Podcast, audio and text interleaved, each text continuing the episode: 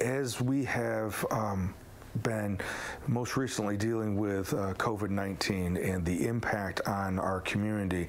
Um, an interesting thing, at least that I experienced, was this idea that um, as schools were uh, closing or spring breaks were getting extended, as my son and daughter in college were being told that they were not going to be returning to school um, for this semester, um, as uh, the idea that we were going to be um, asked to shelter in for until the first week in April, um, there was this sense of, is this real? How long is this going to last? Um, what what kind of reach is this going to have?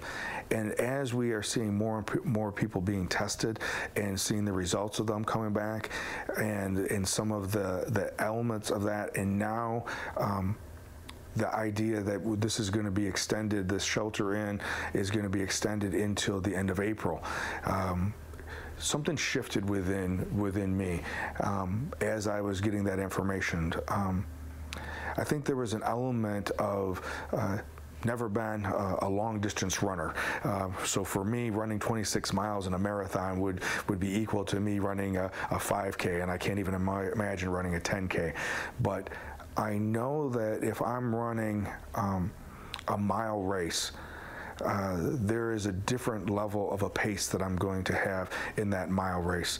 Um, that I'm going to be looking at trying to increase my speed and how can I get this get this over. But if I'm running in a longer race um, for an extended period of time, I have to find my own pace. I have to figure out how is it that I'm going to be able to uh, keep my breath during this time period and not um, try to outrun this. I think in some ways that's what's happening right now.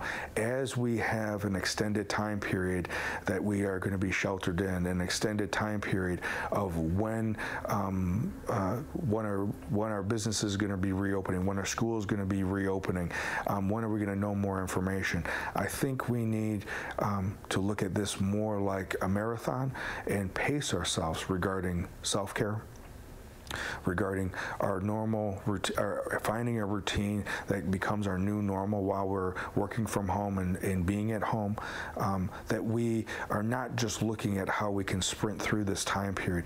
And we need to be um, not only taking care of ourselves mentally and emotionally and physically, but then reaching out to others um, during this time period as well. Because as we are um, moving through this more from a marathon and pacing ourselves, um, we have to reach out to others and share that um, piece of hope that they can then also pace themselves through this and we can get through this together.